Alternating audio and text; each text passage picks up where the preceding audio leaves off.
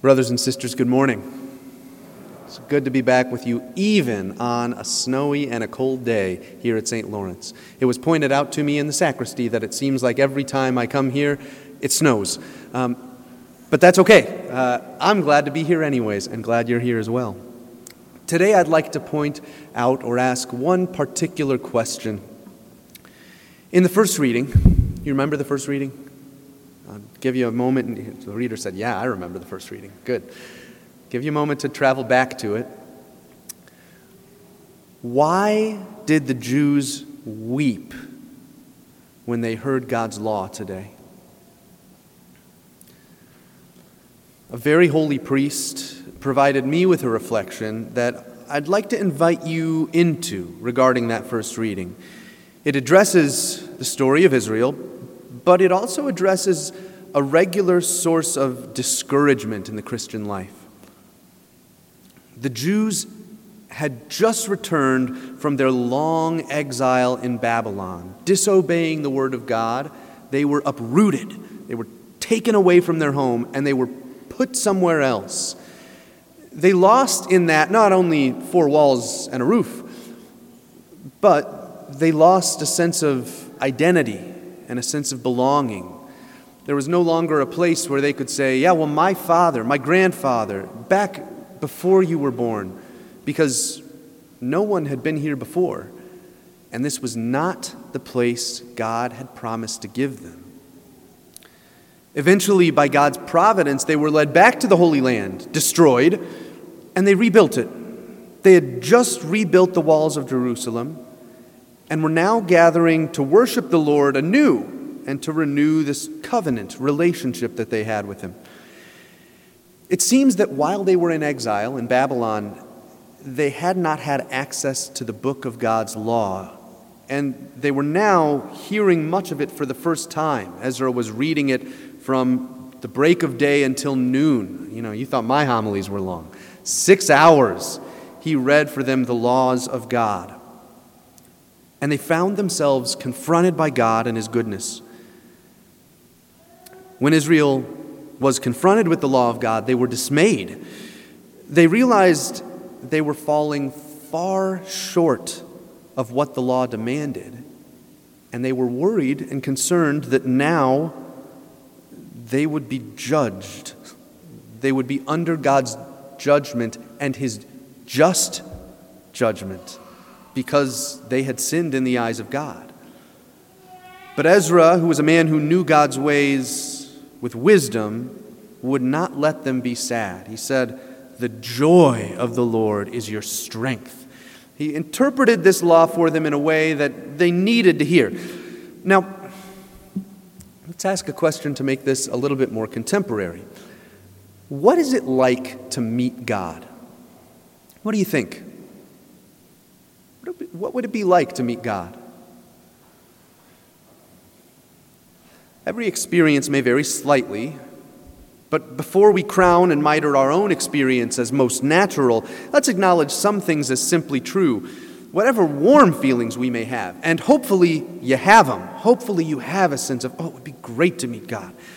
Whatever feelings we may have, what is also true is that when a person meets God face to face, that person is face to face with the upper limits of goodness. Right? It doesn't get better than God. With astonishing clarity, holiness streams and it sears the conscience. It happens in the same way that, um, that small imperfections or wrinkles or stains in clothing come to light. Maybe this is a helpful example. I have a, I have a hooded sweatshirt. I have a lot of hooded sweatshirts. I have a hooded sweatshirt that is green and it says Irish on it. It's a Notre Dame sweatshirt. I'm going to wear it on St. Patrick's Day. I've already planned out to March 17th. But one time I was wearing the sweatshirt while I was making bacon for myself in the morning. And as I was transferring the bacon from pan to plate, a little bit of grease landed right in the middle of this sweatshirt. Ah, shoot. Well, I'm not going to go out in public in it. I'll wash it. It'll be fine detergent, OxiClean, a little bit of cold water. We were able to make it work, right? The next time that I saw that sweatshirt in my closet, it's very warm and very fuzzy. I was excited to put it on. It was like 6:30, 7 in the morning, and I threw it on over my clerical shirt. And in the low light of my bedroom, I looked and went, Ha, Father, you look good.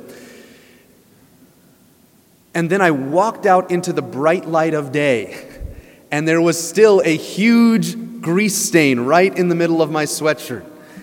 This is what it's like to have the bright light of goodness shine on us. Things that we might not have been able to see in dimness are revealed. And this is why Israel was afraid, because no one likes looking like a slob. It can be a dreadful thing for fallen and rebel humans to encounter the goodness and holiness of God. We rightly perceive the vast divide between God's light and our own occasional darkness. As the book of Job has it, God puts no trust in his holy ones, and the heavens are not clean in his sight. The psalmist prays, If you, O Lord, should mark iniquities, Lord, who could stand? This was the feeling of the Jews as they saw, perhaps for the first time, their own sinfulness in the face of the goodness and beauty of God's law.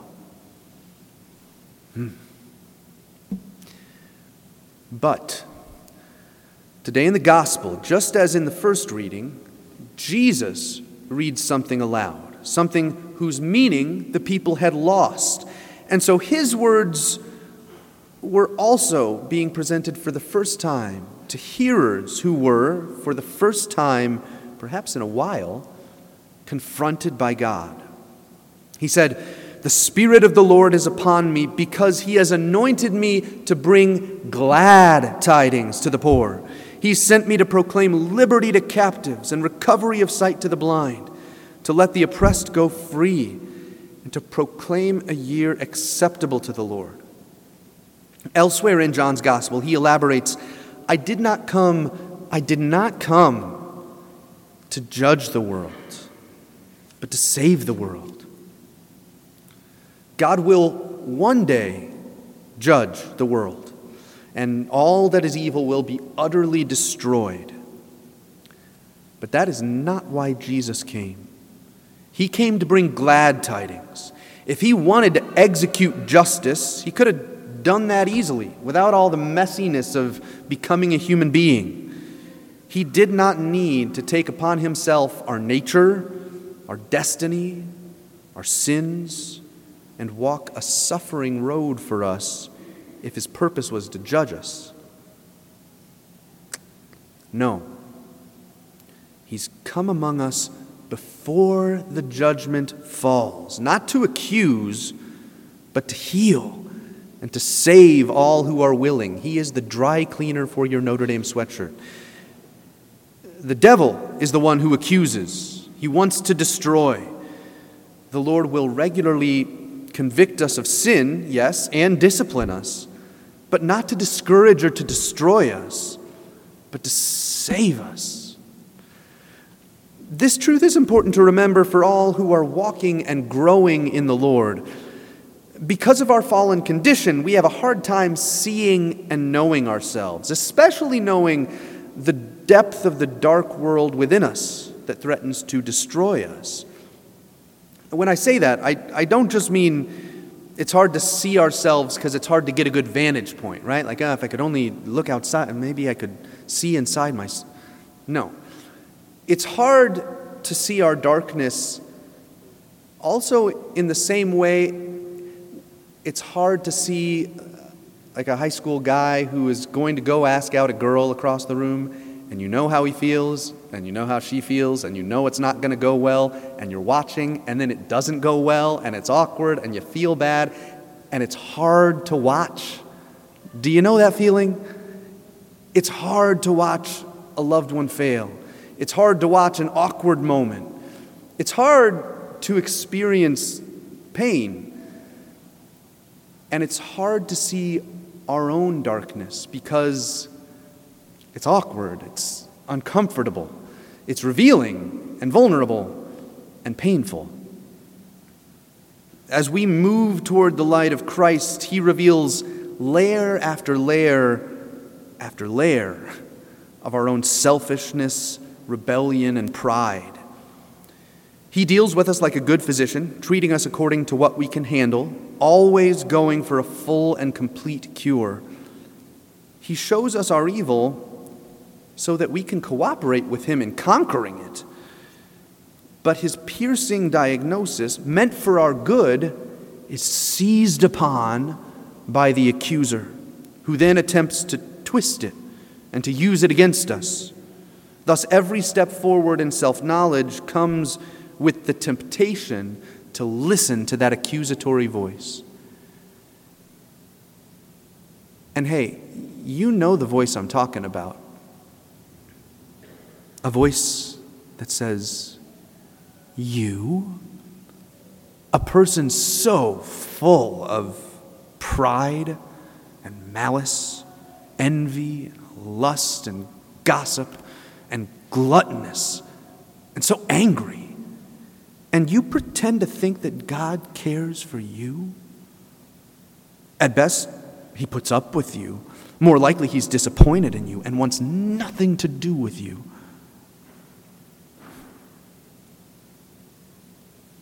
Damned lies,